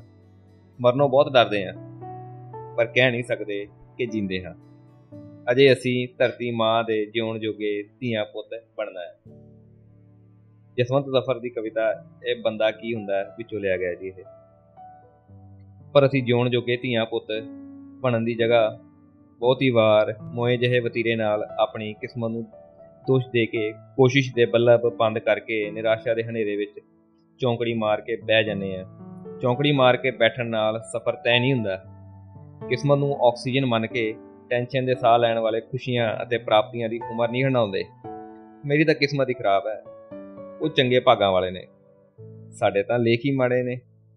ਇਹ ਸ਼ਬਦਾਂ ਦੀ ਵਰਤੋਂ ਜ਼ਿੰਦਗੀ 'ਚ ਹਰ ਕੋਈ ਕਰਦਾ ਹੈ। ਕੋਈ ਵੱਧ ਘਟ ਕਰਦਾ ਹੈ ਤੇ ਕਈ ਸਾਰੀ ਉਮਰ ਇਹੀ ਡਾਇਲੌਗ ਬੋਲਦੇ ਹੀ ਬਿਨਾਂ ਕੁਝ ਹਾਸਲ ਕੀਤੇ ਜਹਾਨ ਤੋਂ ਕੂਚ ਕਰ ਜਾਂਦੇ ਨੇ। ਪਰ ਜਿਹੜੇ ਇਹਨਾਂ ਗੱਲਾਂ ਤੋਂ ਖੇੜਾ ਛਡਾ ਕੇ, ਇੱਕ ਕੱਕੇ ਨੂੰ ਸਾਫ਼ ਕਰਕੇ, ਮਤਲਬ ਕਿਸਮਤ ਦੇ ਡਾਇਲੌਗ ਤੇ ਡਿਲੀਟ ਮਾਰ ਕੇ ਪੰਜ ਕੱਕੇ ਫੜ ਲੈਂਦੇ ਨੇ, ਮਤਲਬ ਕਲਾ, ਕੋਸ਼ਿਸ਼, ਕਾਰਜ, ਕਰਤਵ ਤੇ ਕਾਬਲੀਅਤ ਨੂੰ ਅਪਣਾ ਲੈਂਦੇ ਨੇ। ਉਹ ਇਹ ਸਾਬਿਤ ਕਰ ਦਿੰਦੇ ਨੇ ਕਿ ਮਨੁੱਖ ਕਿਸਮਤ ਨੂੰ ਲਿਖਦਾ ਹੈ, ਕਿਸਮਤ ਮਨੁੱਖ ਨੂੰ ਨਹੀਂ ਸਿਰਜਦੀ। ਸ਼੍ਰੀ ਰਾਮਚੰਦਰ ਜੀ ਬਨਵਾਸ ਕਬੂਲ ਕੀਤਾ ਸੀ ਉਹਨਾਂ ਦੀ ਕਿਸਮਤ ਵਿੱਚ ਬਨਵਾਸ ਨਹੀਂ ਲਿਖਿਆ ਸੀ। ਕੌਰਵਾਂ ਨੇ ਆਪਣੇ ਹਉਮੈ ਨਾਲ ਮਾਹੌਲ ਦੀ ਐਸਾ ਬਣਾ ਦਿੱਤਾ ਕਿ ਯੁੱਧ ਮਹਾਭਾਰਤ ਹੋਇਆ। ਗੁਰੂ ਨਾਨਕ ਦੇਵ ਜੀ ਨੂੰ ਚਾਰ ਉਦਾਸੀਆਂ ਦੇ ਰਾਹ ਕਿਸਮਤ ਨੇ ਨਹੀਂ ਪਾਇਆ ਸੀ। ਸਗੋਂ ਉਹ ਰਾਹ ਨੂੰ ਨਾਨਕ ਦੇਵ ਜੀ ਨੇ ਖੁਦ ਚੁਣਿਆ ਸੀ ਤੇ ਚਮਕਾਇਆ ਵੀ ਸੀ। ਗੁਰੂ ਨਾਨਕ ਦੇਵ ਜੀ ਤਾਂ ਕਿਸਮਤ ਤੇ ਚਮਤਕਾਰਾਂ ਨੂੰ ਮੰਨਦੇ ਹੀ ਨਹੀਂ ਸੀ। ਗੁਰੂ ਤੇਗ ਬਹਾਦਰ ਜੀ ਦੀ ਕਿਸਮਤ ਵਿੱਚ ਸ਼ਹੀਦੀ ਥੋੜੀ ਨਾ ਲਿਖੀ ਸੀ। ਗੁਰੂ ਜੀ ਨੇ ਸ਼ਹੀਦੀ ਆਪ ਚੁਣੀ ਸੀ। ਇਤਿਹਾਸ ਗਵਾਹ ਹੈ। ਗੁਰੂ ਚੁਣਨ ਕਰਕੇ ਹੀ ਵੱਡਾ ਹੁੰਦਾ ਹੈ, ਗੁਰੂ ਰਾਹ ਚੁਣਦਾ ਹੈ, ਗੁਰੂ ਰਾਹ ਵਿਖਾਉਂਦਾ ਹੈ। 1947 ਦੀ ਵੰਡ ਤੇ 1984 ਦੇ ਦੰਗੇ, ਕਿਸਮਤ ਦੇ ਕਾਰਨ ਨਹੀਂ ਸੀ, ਇਹ ਸਿਆਸਤ ਦੀਆਂ ਕਾਲੀਆਂ ਕਰਤੂਤਾਂ ਸੀ। ਕੁੱਕਾਂ ਵਿੱਚ ਭਰੂਣ ਦਾ ਕਤਲ, ਭਰੂਣ ਦੀ ਕਿਸਮਤ ਨਹੀਂ, ਸਗੋਂ ਇਨਸਾਨ ਦਾ ਰਾਖਸ਼ੀ ਕਾਰਾ ਹੈ। ਕਿਸਮਤ ਜੇਕਰ ਅਰਥ ਅਤੇ ਹੋਂਦ ਰੱਖਦੀ ਏ, ਤਾਂ 33 ਕਰੋੜ ਦੇਵੀ ਦੇਵਤਿਆਂ, ਗੁਰੂਆਂ, ਪੀਰਾਂ, ਫਕੀਰਾਂ, ਪੂਜਾ, ਹਵਨ ਯੁੱਗ ਵਰਤਦੀ ਧਰਤੀ, ਭਾਰਤ ਉੱਤੇ ਉਹ ਕੁਝ ਸ਼ਰਮਨਾਕ, ਹਿੰਸਕ ਅਤੇ ਗੈਰ ਕੁਦਰਤੀ ਤੇ ਭਿਆਨਕ ਨਾ ਵਾਪਰਦਾ ਜੋ ਵਾਪਰਿਆ ਤੇ ਵਾਪਰ ਰਿਹਾ ਕਿਉਂਕਿ ਭਗਵਾਨ ਇੰਨੀ ਮਾੜੀ ਕਿਸਮਤ ਕਦੇ ਨਹੀਂ ਲਿਖਣਗੇ ਕਿ ਮਾਪੇ ਆਪਣੀ ਔਲਾਦ ਬਾਰੇ ਹਿੰਸਕ, ਸ਼ਰਮਨਾਕ ਲਿਖ ਸਕਦੇ ਨੇ। ਭਗਵਾਨ ਪਿਤਾ ਹੈ ਕਿ ਪਿਤਾ ਆਪਣੀ ਧੀ ਦੀ ਕਿਸਮਤ ਵਿੱਚ ਬਲਾਤਕਾਰ ਲਿਖ ਸਕਦਾ ਹੈ। ਇਹ ਕਥਨ ਅਤੇ ਤਰਕ ਦੁਨੀਆ ਭਰ ਦੇ ਹਰ ਮਾੜੇ ਨਾਲ ਵੀ ਸੰਬੰਧਿਤ ਹੈ। ਜ਼ਿੰਦਗੀ 'ਚ ਰੰਗ ਕਿਸਮਤ ਨਹੀਂ, ਸਾਡੀ ਸੋਚ ਭਰਦੀ ਹੈ। ਸਾਡਾ ਇਰਾਦਾ ਹੀ ਸਾਡੀ ਮੰਜ਼ਿਲ ਨਿਸ਼ਚਿਤ ਤੈਅ ਕਰਦਾ ਹੈ। ਪਤਰੀਆਂ ਦੇ ਗ੍ਰਹਿ ਚੱਕਰ ਜਾਂ ਹੱਥ ਮੱਥੇ ਦੀਆਂ ਲਕੀਰਾਂ ਕਿਸਮਤ ਦੀਆਂ ਸਿਰਜਕ ਨਹੀਂ ਹੁੰਦੀਆਂ। ਇਹ ਪਤਰੀਆਂ ਜਾਂ ਲਕੀਰਾਂ ਜ਼ਿੰਦਗੀ ਦੀ ਰੂਪਰੇਖਾ ਅਤੇ ਤਸਵੀਰ ਘੜਦੀਆਂ ਜਾਂ ਨਜ਼ੂਮ ਦੀਆਂ। ਜੋਤਸ਼ੀਆਂ ਦੇ ਰਾਸ਼ੀਫਲ ਦੱਸਣ ਵਾਲਿਆਂ ਨੇ ਪਹਿਲਾਂ ਖੁਦ ਦਾ ਵਰਤਮਾਨ ਤੇ ਭਵਿੱਖ ਸੰਵਾਰਨਾ ਸੀ ਕਿ ਕੋਈ ਭਵਿੱਖ ਦੱਸਣ ਵਾਲਾ ਜਾਂ ਗ੍ਰਹਿ ਉਪਾ ਕਰਨ ਵਾਲਾ ਅੱਜ ਤੱਕ ਆਪਣੀ ਮੌਤ ਦੀ ਭਵਿੱਖਬਾਣੀ ਕਰ ਸਕਿਆ ਜਾਂ ਆਪਣੀ ਮੌਤ ਨੂੰ ਟਾਲ ਸਕਿਆ। ਕਿ ਨਜ਼ੂਮੀ ਜੋਤਸ਼ੀ ਤੇ ਰਾਸ਼ੀਫਲ ਦੱਸਣ ਵਾਲੇ ਆਪਣੇ ਘਰਾਂ ਵਿੱਚੋਂ ਬਿਮਾਰੀਆਂ, ਦੁੱਖ, ਕਲੇਸ਼ ਦੂਰ ਕਰ ਸਕੇ ਨੇ ਜੀ। ਨਹੀਂ ਨਾ। ਕਿਸਮਤ ਦੇ ਪਿੱਛੇ ਲੱਗ ਕੇ ਆਪਣੇ ਸੁਪਨਿਆਂ ਦਾ ਕਤਲ ਨਾ ਕਰੋ। ਕਿਸਮਤ ਤੇ ਯਕੀਨ ਕਰਕੇ ਸੁਪਨਿਆਂ ਦੇ ਬੀਜ ਲੁਕੋ ਕੇ ਨਾ ਰੱਖੋ। ਪੰਜਾਬ ਦੀ ਇਨਕਲਾਬੀ ਕਵੀ ਪਾਸ਼ ਦਾ ਕਹਿਣਾ ਹੈ, ਸਭ ਤੋਂ ਖਤਰਨਾਕ ਹੁੰਦਾ ਹੈ ਸਾਡੇ ਸੁਪਨਿਆਂ ਨੂੰ ਮਾਰ ਦੇਣਾ ਜਾਂ ਮਰ ਜਾਣਾ ਸੁਪਨਿਆਂ ਦਾ। ਸੁਪਨਿਆਂ ਨੂੰ ਜਿਉਂਦਾ ਰੱਖਣ ਵਾਲੇ ਤੇ ਸੁਪਨੇ ਬੀਜਣ ਵਾਲੇ ਹਨੇਰੇ ਵਕਤਾਂ ਨੂੰ ਵੀ ਲਿਸ਼ਕਣ ਲਾ ਦਿੰਦੇ ਨੇ। ਮਿੱਤਰੋ ਵਕਤ ਤੇ ਕੁਦਰਤ, ਕਿਸਮਤ ਦੇ ਗੁਲਾਮ ਨਹੀਂ ਹੁੰਦੇ। ਅਸੀਂ ਵਕਤ ਤੇ ਕੁਦਰਤ ਦਾ ਅਹਿਮ ਹਿੱਸਾ ਹਾਂ ਦਰਅਸਲ, ਜਦ ਕਿਸਮਤ ਦੇ ਸਿਰ ਇਲਜ਼ਾਮ ਧਰਦੇ ਹਾਂ ਤਦ ਅਸੀਂ ਖੁਦ ਹਾਰ ਮੰਨ ਕੇ ਹੱਥ ਖੜੇ ਕਰ ਦਿੰਦੇ ਹਾਂ ਬੇਹਿੰਮਤੀ ਅਕਣਾ ਥਕਣਾ ਕੰਮ ਕਰਨ ਵਾਲੇ ਦਿਲਚਸਪੀ ਨਾ ਦੇਣਾ ਆਲਸ ਤੇ ਚਮਤਕਾਰ ਹੋਣ ਦਾ ਯਕੀਨ ਨਹੀਂ ਸਾਡੇ ਤੋਂ ਕਿਸਮਤ ਦਾ ਚੰਗੇ ਮਾੜੇ ਹੋਣ ਦੀਆਂ ਗੱਲਾਂ ਕਰਾਉਂਦਾ ਹੈ। ਮੈਨੂੰ ਬਹੁਤ ਵਿਸ਼ਵਾਸ ਹੈ ਕਿ ਤੁਸੀਂ ਖੁਦ ਨੂੰ ਸਮਝੋਗੇ। ਫਿਰ ਲੋਕ ਤੁਹਾਨੂੰ ਸਮਝਣਗੇ। ਮੈਂ ਕਦੇ ਨਹੀਂ ਕਿਹਾ ਤੇ ਨਾ ਹੀ ਕਹੂੰਗਾ ਕਿ ਲੋਕ ਮੈਨੂੰ ਸਮਝਣ ਜਾਂ ਮੈਨੂੰ ਸਮਝਦੇ ਨਹੀਂ। ਦਰਅਸਲ ਜਿਨ੍ਹਾਂ ਨੂੰ ਮੈਂ ਸਮਝਾ ਨਹੀਂ ਸਕਦਾ, ਉਹ ਮੈਨੂੰ ਨਹੀਂ ਸਮਝਦੇ। ਮੈਂ ਜਿਨ੍ਹਾਂ ਨਾਲੋਂ ਖੁਦ ਨੂੰ ਤੋੜ ਕੇ ਰੱਖਦਾ, ਉਹ ਮੈਨੂੰ ਨਹੀਂ ਸਮਝਣਗੇ। ਮੈਂ ਜਿਨ੍ਹਾਂ ਦੀ ਹਰ ਗੱਲ ਦੀ ਹਾਮੀ ਨਹੀਂ ਭਰਦਾ, ਉਹ ਮੈਨੂੰ ਸਮਝਣ ਕੀ ਵੀ ਨਹੀਂ ਸਮਝਣਗੇ। ਕੱਟੜ ਤੇ ਅੰਧ ਵਿਸ਼ਵਾਸੀ ਮੈਨੂੰ ਨਹੀਂ ਸਮਝਣਗੇ। ਜੇ ਮੇਰੀ ਸਮਝ ਕਿਸੇ ਦਾ ਨੁਕਸਾਨ ਨਹੀਂ ਕਰਦੀ, ਤਾਂ ਮੈਨੂੰ ਕੋਈ ਅਫਸੋਸ ਨਹੀਂ। ਮੈਨੂੰ ਕੋਈ ਕਿਉਂ ਨਹੀਂ ਸਮਝਦਾ? ਹਾਂ, ਜੇ ਮੈਨੂੰ ਕੋਈ ਸਮਝਦਾ ਤਾਂ ਹੋ ਸਕਦਾ ਕਿ ਮੈਨੂੰ ਸਮਝਾਉਣਾ ਹੀ ਨਾ ਆਉਂਦਾ ਹੋਵੇ। ਕਿਉਂ ਜੀ? ਸਹੀ ਗੱਲ ਹੈ ਕਿ ਤੁਹਾਨੂੰ ਕਦੇ ਇਸ ਸਵਾਲ ਦਾ ਸਾਹਮਣਾ ਕਰਨਾ ਪਿਆ ਕਿ ਲੋਕ ਤੁਹਾਨੂੰ ਸਮਝਦੇ ਕਿਉਂ ਨਹੀਂ? ਗੱਲ ਕਰਨ ਦਾ ਤੇ ਸਮਝਾਉਣ ਦਾ ਵੀ ਵੱਲ ਹੋਵੇ ਤਾਂ ਰੁੱਖ ਪੱਤੇ ਤੇ ਫੁੱਲ ਵੀ ਤੁਹਾਡੇ ਹਾਨੀ ਹੋ ਜਾਂਦੇ। ਤੁਹਾਡੇ ਵਿਵਹਾਰ, ਤਰਕ, ਇਰਾਦੇ ਤੇ ਪਹੁੰਚ ਨੂੰ ਤੈਅ ਕਰਨਾ ਤੇ ਤੁਹਾਨੂੰ ਸਮਝਿਆ ਜਾਵੇ ਜਾਂ ਨਾ, ਸਮਝਾਉਣਾ ਤੇ ਸਹਿਮਤ ਹੋਣਾ ਅਲੱਗ ਗੱਲਾਂ ਨੇ। ਜਿਸ ਨੇ ਮੇਥੀ ਲਿਆ ਕਿ ਉਹ ਤੁਹਾਡੀ ਗੱਲ ਨੂੰ ਨਹੀਂ ਸਮਝੇਗਾ, ਤਾਂ ਉਹ ਨਹੀਂ ਮੰਨੇਗਾ। ਜ਼ਰੂਰੀ ਨਹੀਂ ਕਿ ਜਿਸ ਨੂੰ ਤੁਹਾਡੀ ਗੱਲ ਸਮਝ ਆਵੇ, ਉਹ ਤੁਹਾਡੇ ਨਾਲ ਸਹਿਮਤ ਵੀ ਹੋਵੇ। ਹਾਂ, ਬਹੁਤ ਜ਼ਿਆਦਾ ਸੰਭਾਵਨਾ ਹੁੰਦੀ ਕਿ ਵੀ ਜਿਸ ਨੇ ਤੁਹਾਨੂੰ ਦਿਮਾਗ ਨਾਲ ਪਰਿਵਰਤਨ ਨਹੀਂ ਸਮਝਿਆ, ਅਸਲ 'ਚ ਉਹ ਵੀ ਧੁਰ ਅੰਦਰੋਂ ਤੁਹਾਡੇ ਨਾਲ ਸਹਿਮਤ ਹੋਏਗਾ ਬਿਨਾਂ ਦੱਸਿਆ ਪੁੱਛਿਆ ਬਿਨਾਂ ਬੋਲੇ ਸੁਣੇ ਬਗੈਰ ਪੁੱਛੇ ਲਿਖੇ ਕੋਈ ਨਹੀਂ ਸਮਝਦਾ। ਦਰਅਸਲ ਸਾਡੀਆਂ ਬਹੁਤੀਆਂ ਸਮੱਸਿਆਵਾਂ ਇਸ ਗੱਲ ਨਾਲ ਹੀ ਅਟਕੀਆਂ ਲਟਕੀਆਂ ਤੇ ਜਿਉਂ ਦੀਆਂ ਤਿਉਂ ਰਹਿੰਦੀਆਂ ਨੇ ਕਿ ਅਸੀਂ ਪਹਿਲਾਂ ਹੀ ਫੈਸਲੇ ਕਰ ਲੈਂਦੇ ਹਾਂ। ਸਾਨੂੰ ਜਾਂ ਸਾਡੀ ਗੱਲ ਨੂੰ ਕੋਈ ਸਮਝੇਗਾ ਨਹੀਂ। ਇਹੀ ਗੱਲ ਇੱਕ ਤੋਂ ਦੋ ਦੋ ਤੋਂ ਜਨ, ਸਮੂਹ ਅਤੇ ਦੇਸ਼ 'ਚ ਢੁਕਦੀ ਏ। ਸਾਨੂੰ ਨਾ ਸਮਝਣ ਕਰਕੇ ਲੋਕ ਕਹਿਣ ਲੱਗ ਜਾਂਦੇ ਨੇ ਕਿ ਇਹਦਾ ਕੁਝ ਨਹੀਂ ਹੋ ਸਕਦਾ। ਫਿਰ ਅਸੀਂ ਵੀ ਪਿੱਛੇ ਨਹੀਂ ਰਹਿੰਦੇ ਤੇ ਅਸੀਂ ਕਹਿਣ ਲੱਗਦੇ ਹਾਂ ਕਿ ਇਸ ਦੇਸ਼ ਦਾ ਕੁਝ ਨਹੀਂ ਹੋ ਸਕਦਾ। ਮੇਰੇ ਜਿਹਾਂ ਨੇ ਖੁਦ ਕੁਝ ਕਰਨਾ ਨਹੀਂ ਹੁੰਦਾ। ਤੇ ਦੋਸ਼ ਮੁੜ ਕੇ ਫਿਰ ਇੱਕ ਦੂਜੇ ਤੇ ਲਾਉਂਦੇ ਨੇ। ਫਿਰ ਉਸ ਤੋਂ ਬਾਅਦ ਦੂਜਾ ਦੇਸ਼ ਤੇ ਲਾਉਂਦਾ ਹੈ। ਇਹਨਾਂ ਵਿੱਚੋਂ ਅਸੀਂ ਕਦੇ ਪਹਿਲੇ ਹੁੰਨੇ ਆ ਤੇ ਕਦੇ ਦੂਜੇ। ਮਿੱਤਰ ਜੀ, ਦੇਸ਼ ਦਾ ਕੁਝ ਬਣਾਉਣਾ ਹੈ ਤੇ ਕਿਸੇ ਨੇ ਬਣਾਉਣਾ ਹੈ। ਜਾਂ ਮੰਤਰੀ ਨੇ ਬਣਾਉਣਾ ਹੈ ਕਿ ਅਫਸਰਾਂ ਨੇ ਬਣਾਉਣਾ ਹੈ। ਜੱਜ ਵਕੀਲਾਂ ਨੇ ਕਿ ਅਧਿਆਪਕਾਂ ਨੇ? ਵਪਾਰੀਆਂ ਜਾਂ ਗਾਹਕਾਂ ਨੇ ਜਾਂ ਕਿਸਾਨਾਂ ਨੇ, ਮਜ਼ਦੂਰਾਂ ਨੇ, ਬਾਕੀਆਂ ਨੇ? ਤੇ ਅਸੀਂ ਕੀ ਕਰਨਾ ਫਿਰ? ਮੰਤਰੀ ਅਫਸਰ, ਜੱਜ ਵਕੀਲ, ਅਧਿਆਪਕ, ਕਲਰਕ, ਚਪੜਾਸੀ, ਲੇਖਕ, ਕਲਾਕਾਰ, ਮਜ਼ਦੂਰ ਆਦ ਇਹ ਕਿੱਥੋਂ ਆਉਂਦੇ ਨੇ? ਇਹ ਕਿੰਨਾ ਚੋਣੇ ਮੈਂ, ਤੂੰ, ਅਸੀਂ, ਤੁਸੀਂ, ਉਹ, ਆ, ਹੀ, ਤਾਂ ਹਨ ਇਹ ਸਭ। ਜੇ ਮੈਂ ਜਾਂ ਤੁਸੀਂ ਕੁਝ ਨਹੀਂ ਕਰਦੇ, ਜੇ ਅਸੀਂ ਗੈਰ ਜ਼ਿੰਮੇਵਾਰ ਹਾਂ, ਤਾਂ ਫਿਰ ਤਾਂ ਫਿਰ ਸਾਡਾ ਤੇ ਸਾਡੇ ਦੇਸ਼ ਦਾ ਬੜਾ ਕੁਝ ਬਣ ਜਾਣਾ। ਜੇ ਅਸੀਂ ਜਵਾਬ ਦੇ ਜ਼ਿੰਮੇਵਾਰ, ਸਮਰਪਿਤ, ਸੁਧਾਰਕ ਪ੍ਰਬੰਧਕ ਸੰਜੀਦਾ ਤੇ ਸਿਆਣੇ ਹੋ ਜਾਈਏ, ਧਰਤੀ ਉੱਤੇ ਜਾਂ ਧਰਤੀ ਤੋਂ ਉੱਪਰ ਸਪੇਸ ਜਿਨ੍ਹਾਂ ਮੁਲਕਾਂ ਦਾ ਕੁਝ ਬਣਿਆ ਹੈ ਜਾਂ ਜਿਨ੍ਹਾਂ ਮੁਲਕਾਂ ਨੇ ਤਰੱਕੀ ਕੀਤੀ ਹੈ, ਉਹ ਉਹਨਾਂ ਨੇ ਕੀਤੀ ਹੈ ਜੋ ਆਪ ਜ਼ਿੰਮੇਵਾਰ, ਲਿਆਕਤ ਵਾਲੇ, ਹੁਨਰਮੰਦ, ਤਰੱਕੀ ਪਸੰਦ ਤੇ ਕੁਝ ਸੋਹਣਾ ਨਵਾਂ ਕਰਦੇ ਰਹਿਣ ਦੀ ਇੱਛਾ ਵਾਲੇ ਨਾਗਰਿਕ ਹੀ ਹੁੰਦੇ ਨੇ। ਸਾਡੇ ਦੇਸ਼ ਦੀਆਂ ਵੀ ਅਨੇਕਾਂ ਗੌਰਵਮਈ ਪ੍ਰਾਪਤੀਆਂ ਸੋਹਣੀਆਂ ਸੋਚ ਵਾਲੀ ਨਾਗਰਿਕਤਾ ਨੇ ਕੀਤੀਆਂ ਨੇ। ਸੋਹਣੀ ਸੋਚ ਵਾਲੇ ਵੱਖਰੇ ਨਹੀਂ ਜੰਮਦੇ। ਉਹ ਪਲਦੇ ਵੱਖਰਾ ਸੋਚ ਨਾਲ ਨੇ। ਸੋਹਣਾ ਇਨਸਾਨ ਬਣਨ ਲਈ ਧਨ ਨਹੀਂ, ਮਨ ਮਦਦ ਕਰਦਾ ਹੈ। ਸੋਹਣੀ ਸੋਚ ਵਾਲੇ ਸੋਹਣਾ ਕਰਨ ਵਿੱਚ ਯਕੀਨ ਰੱਖਦੇ ਨੇ। ਸੋਹਣੀ ਸੋਚ ਵਾਲੇ ਅੱਖਾਂ ਕੰਨ ਮੀਚ ਕੇ ਜਾਂ ਜੀ ਹਾਂ ਜੀ ਹਾਂ ਨਹੀਂ ਕਰਦੇ। ਸੋਹਣੀ ਸੋਚ ਵਾਲੇ ਸਿਰਫ ਬੋਲਦੇ ਹੀ ਨਹੀਂ। ਸੋਹਣੀ ਸੋਚ ਸਿਰਫ ਇਲਜ਼ਾਮ ਹੀ ਨਹੀਂ ਲਾਉਂਦੀ। ਉਹ ਖੁਦ ਦੀ ਵੀ ਛਾਣਬੀਨ ਕਰਦੀ ਏ। ਸੋਹਣੀ ਸੋਚ ਵਾਲਾ ਜੇ ਕਹੇਗਾ ਤਾਂ ਐਵੇਂ ਸੋਚੇਗਾ ਵੀ ਜ਼ਰੂਰ। ਗੰਦਗੀ ਬਹੁਤ ਹੈ। ਫਲਾਉਂਦਾ ਕੌਣ ਹੈ? ਰਿਸ਼ਵਤਖੋਰੀ ਬਹੁਤ ਹੈ, ਪਰ ਦਿੰਦਾ ਕੌਣ ਹੈ? ਸੜਕਾਂ ਤੇ ਤਾਂ ਮੌਤ ਹੀ ਤੁਰੀ ਜਾਂਦੀ ਏ। ਤੁਸੀਂ ਜੀਵਨ ਤੁਰਦਾ ਦਿਖਾਉਣ ਲਈ ਕੀ ਕਰ ਰਹੇ ਹੋ? ਮਾਤ ਭਾਸ਼ਾ ਰੁੱਲ ਰਹੀ ਏ। ਕੀ ਕਰ ਰਹੇ ਹੋ ਸਾਹਮਣ ਲਈ? ਤਕੜੇ ਦਾ ਸੱਤੀ ਵੀ ਹੀ 100 ਮਾੜੇ ਨੂੰ ਦੋ ਦੁਨੀ ਚਾਰ ਕਰਨਾ ਹੀ ਸਿਖਾ ਦਿਓ। ਲੋਕਾਂ ਦੀ ਕਹਿਣੀ ਹੋਰ ਤੇ ਕਰਨੀ ਹੋਰ ਹੈ। ਅੱਛਾ, ਆਪਣੀ ਲੀਡਰ ਕਰਪਟ ਨੇ ਸਾਡੇ। ਲੀਡਰ ਬਣਾਏ ਕਿੰਨੇ ਨੇ ਪਰ? ਖੁਦ ਤੋਂ ਜਵਾਬ ਮੰਗਿਆ ਕਰੋ। ਬਹੁਤ ਮਸਲੇ ਹੱਲ ਹੋ ਜਾਣਗੇ। ਸੋਹਣਾ ਵੇਖਣ ਮੰਨਣ ਲਈ ਨਾ, ਬੁਰੇ ਨੂੰ ਬਦਲਣ ਲਈ ਸਾਨੂੰ ਖੁਦ ਨੂੰ ਬੋਲਣਾ ਪੈਣਾ ਹੈ। ਖੁਦ ਨੂੰ ਬਦਲ ਕੇ ਹੀ ਆਸਾ ਪਾਸਾ ਬਦਲਿਆ ਜਾ ਸਕਦਾ ਹੈ। ਜੇ ਅਸੀਂ ਖੁਸ਼ ਰਹਿਣ ਲਈ ਸੋਹਣਾ ਜੀਵਨ ਚਾਹੁੰਦੇ ਹਾਂ ਨਾ, ਤਾਂ ਸਾਨੂੰ, ਹਾਂ, ਮੁਖੀ ਵਤੀਰਾ ਅਪਣਾਉਣਾ ਪਵੇਗਾ। ਅਸੀਂ ਵੀ ਬਹੁਤ ਮਾੜੀਆਂ ਆਦਤਾਂ ਦੇ ਮਾਲਕ ਹਾਂ। ਕਿਹੜੀਆਂ ਦੇ? ਇਹ ਪਤਾ ਕਰੋ। ਜ਼ਰੂਰ ਪਤਾ ਕਰਨਾ ਚਾਹੀਦਾ ਸਾਡੇ ਵੀ ਸੁਭਾਅ ਵਿੱਚ ਖਰਾਬੀਆਂ ਨੇ। ਕੀ ਕੀ ਲੱਭਣੀਆਂ ਸ਼ੁਰੂ ਕਰੋ। ਖੁਦ ਵੱਲ ਧਿਆਨ ਦੇਣ ਵਾਲੇ ਸ਼ੁਰੂ ਕਰੋ ਤਾਂ ਪਰਿਵਰਤਨ ਸ਼ੁਰੂ ਹੋ ਜਾਵੇਗਾ। ਖੁਦ ਨੂੰ ਪਿਆਰ ਕਰੋਗੇ ਤਾਂ ਕੁਦਰਤ ਤੇ ਮਨੁੱਖਤਾ ਨਾਲੋਂ ਆਪਣੇ ਆਪ ਨੂੰ ਵੱਧ ਪਿਆਰ ਕਰਨਾ ਜਾਣੋਗੇ। ਖੁਦ ਦਾ ਸਤਿਕਾਰ ਕਰੋਗੇ ਤਾਂ ਦੇਸ਼ ਤੇ ਲੋਕਾਂ ਲਈ ਸਤਿਕਾਰ ਪੈਦਾ ਹੋ ਜਾਏਗਾ। ਇਹ ਸਤਿਕਾਰ ਤੁਹਾਨੂੰ ਬੁਰਾਈਆਂ ਖਿਲਾਫ ਖੜਨ ਦੀ ਹਿੰਮਤ ਦੇਵੇਗਾ। ਖੁਦ ਦੇ ਗੁਣ ਪਹਿਚਾਨ ਲਓਗੇ ਤਾਂ ਗੁਣ ਵੰਡਣ ਲੱਗ ਜਾਓਗੇ। ਗੁਣ ਖੋਜਣ ਲੱਗ ਜਾਓਗੇ। ਜਿਸ ਦਿਨ ਖੁਦ ਨੂੰ ਆਈ ਲਵ ਯੂ ਕਹਿਣਾ ਆ ਗਿਆ, ਉਸ ਦਿਨ ਮਾਪਿਓ ਨਾਲ ਸ਼ਿਕਵੇ ਮਿਟ ਜਾਣਗੇ। ਜਿਸ ਦਿਨ ਧੀ ਪੁੱਤ ਵਿੱਚ ਵਿਸ਼ਵਾਸ ਜਾਗ ਜਾਵੇਗਾ, ਖੁਦ ਦੇ ਮਿੱਤਰ ਬਣੋਗੇ ਤੇ ਵੇਖਣਾ ਮਿੱਤਰਤਾ ਦਾ ਘੇਰਾ ਵਿਸ਼ਾਲ ਹੋ ਜਾਏਗਾ। ਜਦ ਖੁਦ ਉੱਤੇ ਹੱਸਣਾ ਆ ਜਾਏਗਾ, ਤਦ ਖਿਜਣਾ ਖਿਜਾਉਣਾ ਖਤਮ ਹੋ ਜਾਏਗਾ। ਖੁਦ ਦੀ ਨਿੰਦਿਆ ਆਲੋਚਨਾ ਕਰਨੀ ਸ਼ੁਰੂ ਕਰੋ ਸ਼ੀਸ਼ੇ ਅੱਗੇ। ਕਿਸੇ ਮਿੱਤਰ ਨਾਲ ਜਾਂ ਕਾਗਜ਼ ਉੱਤੇ ਲਿਖ ਕੇ ਵੇਖਣਾ ਚੁਗਲੀ ਕਰਨ ਦੀ ਆਦਤ ਨਹੀਂ ਰਹਿਣੀ ਤੁਹਾਡੀ।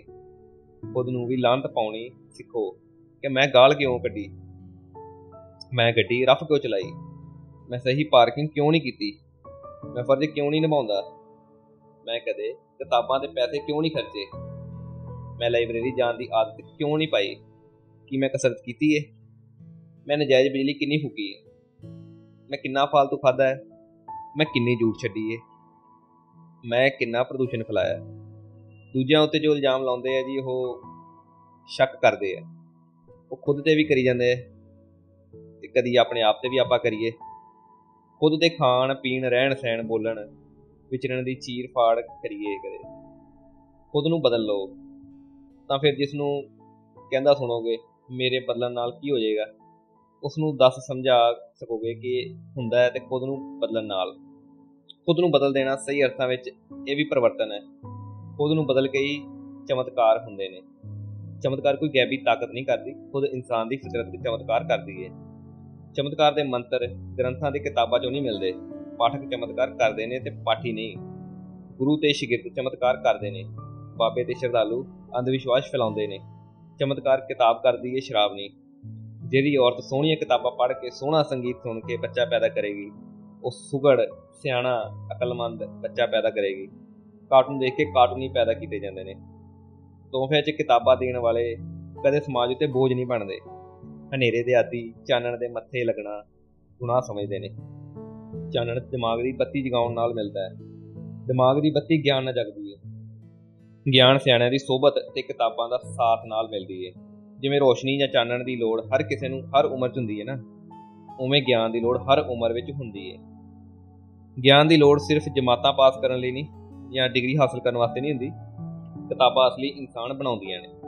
ਅਸਲੀ ਇਨਸਾਨ ਹੀ ਰੱਬ ਦਾ ਬੰਦਾ ਹੁੰਦਾ ਹੈ। ਸ਼ੁਭ ਕਾਮਨਾ ਕਰਦੇ ਆਂ ਵੀ ਪਰਿਵਰਤਨ ਹੋਵੇ ਸਭ ਕੁਝ ਚੰਗੇ ਲਈ। ਇਹਦੇ ਨਾਲ ਹੀ ਆਪਣੀ ਇਹ ਕਵਿਤਾ ਸਾਂਝੀ ਕਰਦਾ ਹੋਇਆ ਆਗਿਆ ਲੈਣਾ ਜੀ, ਖੁਸ਼ਬੂ, ਮੁਹੱਬਤ, ਵਫਾ, ਵਕਤ ਸਿਰਫ ਲੈਣ ਦੇ ਹੀ ਰਾਹ ਨਾ ਪੈ ਅੱਗੇ ਵੰਡਣੇ ਵੀ ਸਿੱਖ। ਮਤਾ ਲੁਤਫ ਮਸਤੀ, ਹਕੂਮਤ, ਕੱਲਾ ਹੀ ਨਾ ਕਰ, ਦੂਜੇ ਦੇ ਹਿੱਸੇ ਵੀ ਲਿਖ। ਖਾਣ, ਪੀਣ, ਪਹਿਨਣ, ਟਹਿਲਣ, ਉੱਤੇ ਹੀ ਪੈਸੇ ਨਾ ਖਰਚ, ਕਿਤਾਬਾਂ ਉੱਤੇ ਵੀ ਲਾ। ਪੂਜਾ ਪਾਠ ਵਰਤ ਸ਼ਰਧਾ ਕਰੀ ਜਾ, ਪਰ ਧਰ ਧਰ ਰੁੱਖ ਪਾਣੀ ਹਵਾ ਨਾਲ ਵੀ ਯਾਰੀ ਪਾ। ਜ਼ਿੰਦਗੀ ਜ਼ਿੰਦਾਬਾਦ, ਰਾਣਾ ਰਣਵੀਰ ਜੀ। ਧੰਨਵਾਦ ਜੀ ਸਾਡਿਆਂ ਦਰਸ਼ਕਾਂ ਲਈ, ਜਿਨ੍ਹਾਂ ਨੇ ਇਹ ਕਿਤਾਬ ਪੂਰੀ ਅੰਤ ਤੱਕ ਪੜ੍ਹੀ ਸੁਣੀ ਸਾਡੇ ਬਰਾਬਰ। ਮੈਂ ਵੈਸੇ ਇਸ ਗੱਲ ਦੀ ਪੂਰੀ ਕਾਮਨਾ ਕਰਦਾ ਵੀ ਜਿੰਨਾ ਹੀ ਮਜ਼ਾ ਇਹ ਕਿਤਾਬ ਪੜ੍ਹਨ 'ਚ ਮੈਨੂੰ ਆਇਆ ਹੋਵੇਗਾ ਉਨਾ ਹੀ ਮਜ਼ਾ ਤੁਹਾਨੂੰ ਇਹ ਕਿਤਾਬ ਸੁਣਨ 'ਚ ਵੀ ਆਇਆ ਹੋਵੇਗਾ ਜ਼ਿੰਦਗੀ ਜ਼ਿੰਦਾਬਾਦ ਦਾ ਜੋ ਨਾਰਾ ਰਾਣਾ ਰਣਵੀਰ ਜੀ ਨੇ ਦਿੱਤਾ ਹੈ ਇਹ ਕਿਤੇ ਨਾ ਕਿਤੇ ਬਹੁਤ ਜ਼ਰੂਰੀ ਹੈ ਜੀ ਅੱਜ ਕੱਲ੍ਹ ਹਰ ਕੋਈ ਬੰਦਾ ਆਪਣੀ ਜ਼ਿੰਦਗੀ ਤੋਂ ਬਹੁਤ ਅੱਕਿਆ ਥੱਕਿਆ ਪਿਆ ਹੈ ਜੀ। ਜ਼ਿੰਦਗੀ ਦੇ ਵਿੱਚ ਮਾਈਂਡ ਚਾਰਜ ਕਰਨ ਦੀ ਜ਼ਰੂਰਤ ਹੈ, ਸਮਾਂ ਦੇਣ ਦੀ ਜ਼ਰੂਰਤ ਹੈ, ਘਰ ਪਰਿਵਾਰ 'ਚ ਬਹਿਣ ਦੀ ਜ਼ਰੂਰਤ ਹੈ ਆਣ ਜਾਣ ਦੀ ਜ਼ਰੂਰਤ ਹੈ ਰਹਿਣ ਸਹਿਣ ਦੀ ਜ਼ਰੂਰਤ ਹੈ। ਬੰਦਾ ਆਪਣੇ ਪਰਿਵਾਰ 'ਚ ਖੁਸ਼ ਰਵੇ, ਆਪਣੇ ਆਪ ਦੇ ਸਵਾਲ ਚੱਕੇ ਤਾਂ ਜੋ ਆਪਣੇ ਮਨ ਨੂੰ ਠਹਿਰਾ ਦਵਾਇਆ ਜਾਵੇ। ਸੋ ਅੱਜ ਲਈ ਇੰਨਾ ਹੀ ਜੀ। ਤੁਹਾਡਾ ਹੋਸਟ ਤੁਹਾਡੇ ਲਈ ਫਿਰ ਕਿਤੇ ਕੋਈ ਇੱਕ ਨਵੀਂ ਪੇਸ਼ਕਸ਼ ਜ਼ਰੂਰ ਲਿਆਏਗਾ। ਕਿਰਪਾ ਸਾਡੇ ਨਾਲ ਜੁੜੇ ਰਹੋ ਤੇ ਆਪਣੇ ਲਾਈਕ ਕਮੈਂਟ ਸ਼ੇਅਰ ਸਬਸਕ੍ਰਾਈਬ ਜ਼ਰੂਰ ਦਿਓ ਜੀ। ਤਾਂ ਜੋ ਅਸੀਂ ਇਸ ਤੋਂ ਵੱਧ ਕੇ ਕੋਈ ਨਵੀਂ ਤੋਂ ਨਵੀਂ ਚੀਜ਼ ਪੇਸ਼ ਜ਼ਰੂਰ ਕਰ ਸਕੀਏ ਜੀ। ਮੈਂ ਇਜਾਜ਼ਤ ਲੈਣਾ ਜੀ। ਧੰਨਵਾਦ।